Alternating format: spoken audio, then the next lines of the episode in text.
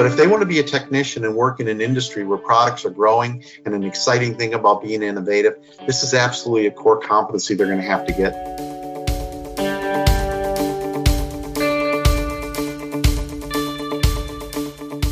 From the Center for Occupational Research and Development, welcome to Preparing Technicians for the Future of Work.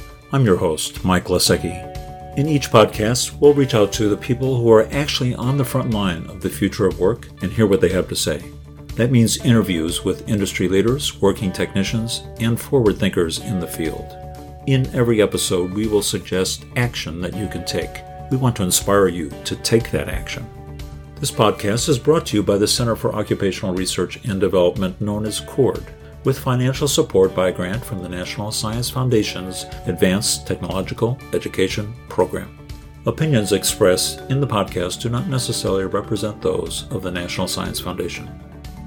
You can find out more about our project and our approach at preparingtechnicians, all one word, dot .org. Our topic today is digital twins. Let's get right to the interview.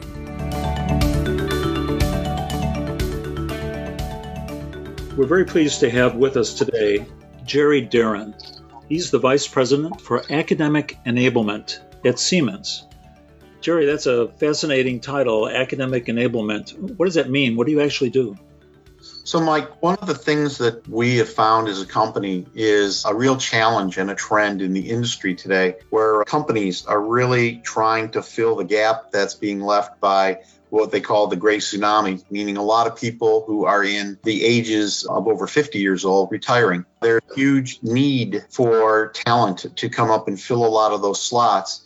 And with the direction of competition, companies just can't wait to go through the normal chain.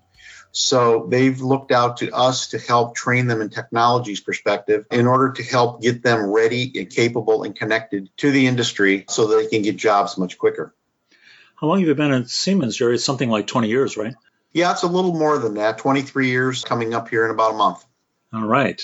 Let's get started with our topic for today. I was at a meeting recently, and Jerry, I swear nine of the 10 people were unfamiliar with the concept of the digital twin.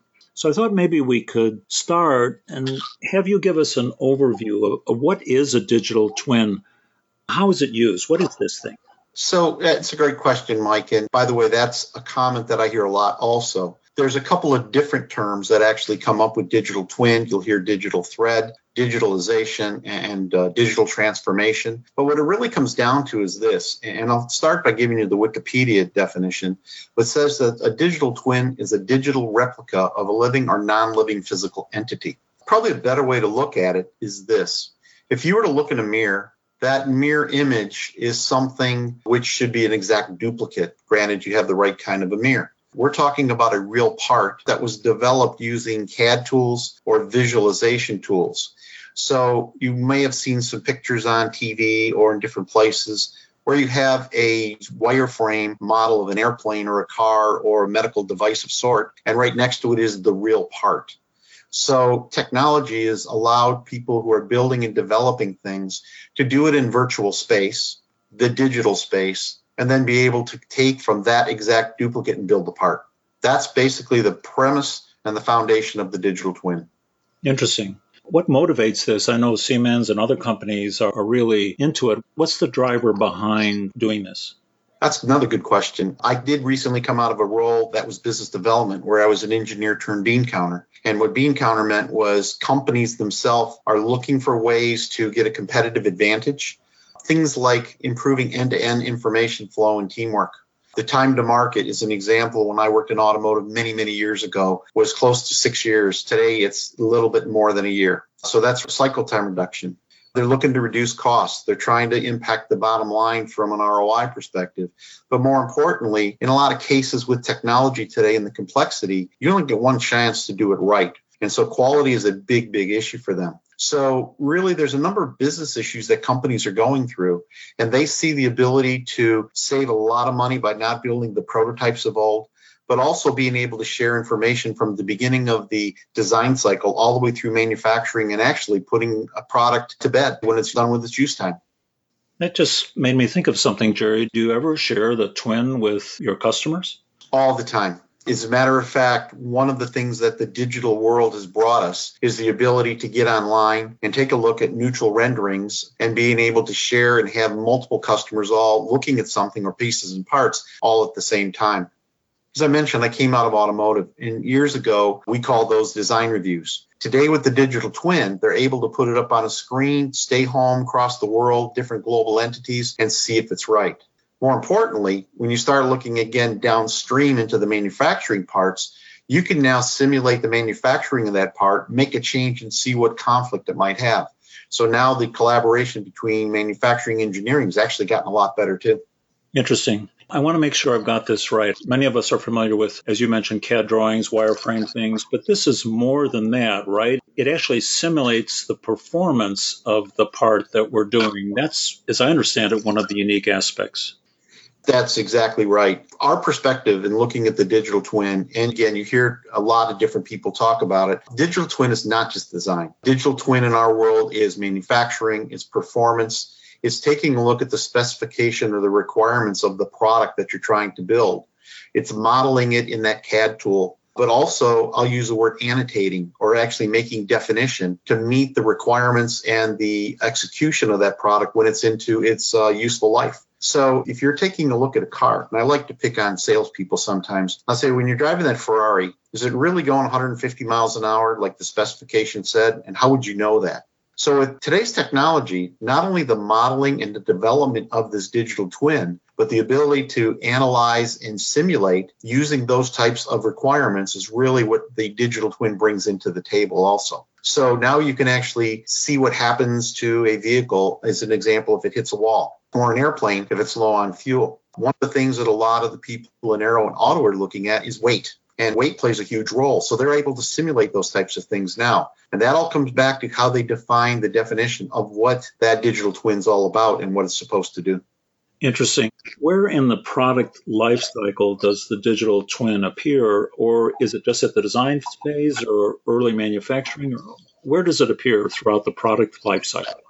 Actually, it appears throughout the entire life cycle. And, and again, I mentioned digital thread earlier when you start to define a product through, we'll call it a value chain, which is something I learned many, many years ago, you come up with a concept and then you get to feasibility, design, test, manufacture. That representation in a digital format is used from the beginning of life and should be used as a check and balance all the way through manufacturing. So, are we manufacturing and do we design the product properly to manufacture it properly? So, it's actually relevant throughout the entire life cycle from beginning to end. Actually, you bring up a good point because many people think it's in a silo in design. And then, you know, you throw it over the wall and manufacturing. And actually, that's not true. People re engineer, redesign. They may not be up to date on the latest version or change that was made. And even manufacturing change that they make did ever get reflected back into the design cycle. So, prolific and throughout the entire life cycle is probably the best answer. You know, Jerry, I was doing some background reading. I think the building industry uses this thing as well, don't they? Absolutely. They have gone through a great element of, I'll say maturing, probably good word for it. And, and that part of it is by seeing and, and trying to again simulate and model in virtual space their buildings running routes such as piping for HVAC, running different things like security systems and whatever. It's really, if you think about most any product, you can apply the digital twin to just about everything, including glue. so, yes, they've picked it up and they're running with it and they can simulate a building and they don't have to worry about all the inspections. In fact, some have even gone to having inspections done for the actual CAD and from some of the certified documentation that's the output of the digital twin. I suppose I'm just thinking out loud as you come out with the next version of whatever product it is, the twin will help you decide the best way of doing that as well, I guess. That's true. You're still going to have tooling. You're still going to have machine tools and different things that are going to help you with that new product. But the question is is it a new generation of something that you're modifying, or is it really something that's brand new? The world, okay, and, and again, I've been at it for quite a few years is really all about improving on something that you've had before, even when you start from a scratch piece of paper. So, a lot of people will talk about a brand new design. They'll talk about something that's a brand new feature. Well, but they're typically putting on something old. So, reuse of something old, but being able to test it, virtually, test it multiple times without building any prototypes, which is a very time consuming and costly endeavor. Uh, really, really helps them out. So, yeah, moving into the future, you're going to see more and more. And, and we believe we're just scratching the surface. We're taking a look at the way people are starting to develop things and their expectations, the families of things, try to elongate life, uh, personal life, as well as the life of a product. And that plays a big role in this.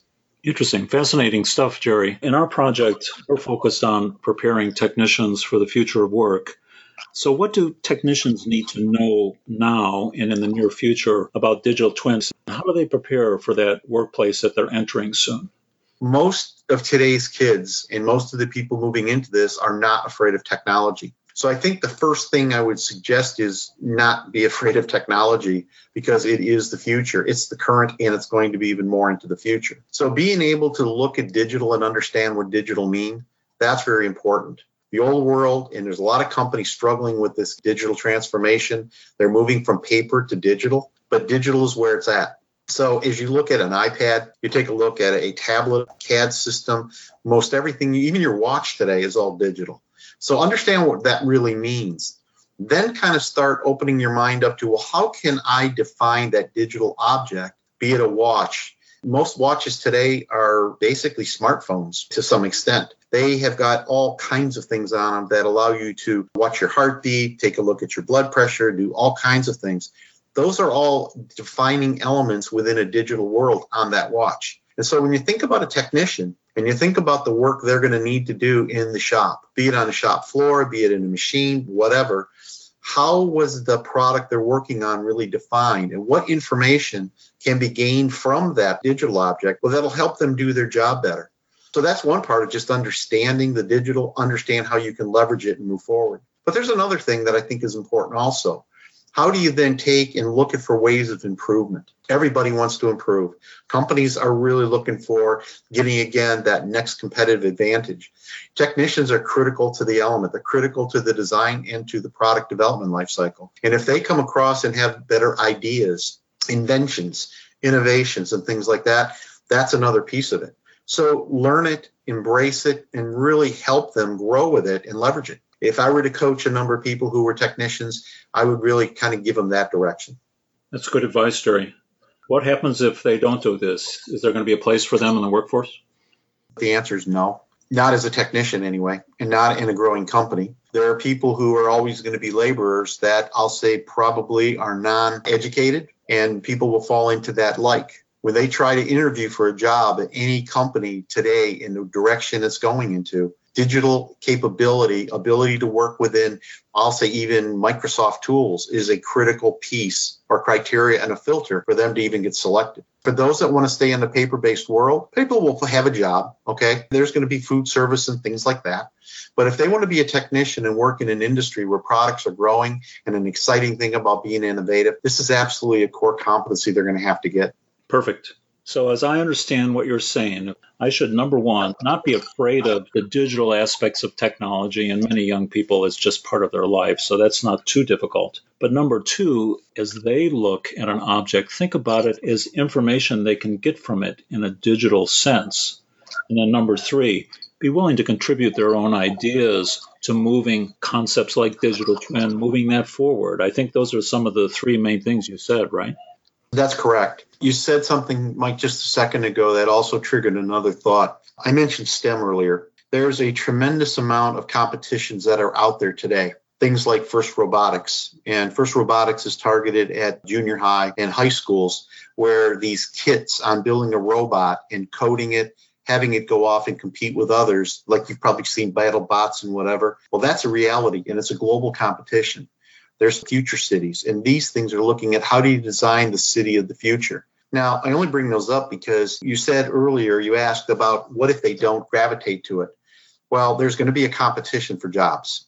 And if they don't, these young kids, these high school kids, are the ones that are going to take the job. So, learning from them, watching from them, learning to be innovative and outgoing, I think is maybe the 3.5 to the three you mentioned, and really having fun with it but again, understanding how can they compete? How can they be better than everybody else? but it's a real thing. It's really out there, and there's a lot of opportunity. As I mentioned earlier, we're in a negative birth rate here in the United States, as an example. And with the people who are retiring, there's ample amount of jobs in all different pieces and parts. And this happens to be a core element to what people are looking for. So find a place to fit in. It'll be there.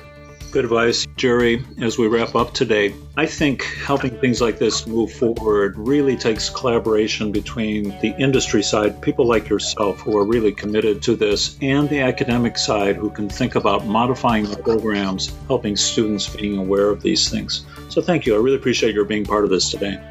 I appreciate it. I had a lot of fun. Got a passion for it, so love to do it anytime. It's clear you do, Jerry. Okay, thank you again, and I'll talk to you. Bye.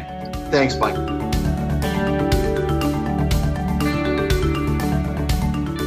Today, we discovered a digital twin is a virtual model of a part or a process, a model that can be used not only to design but also to predict performance, to judge the impact of product changes, and even to discover how a product or a building will perform under different conditions.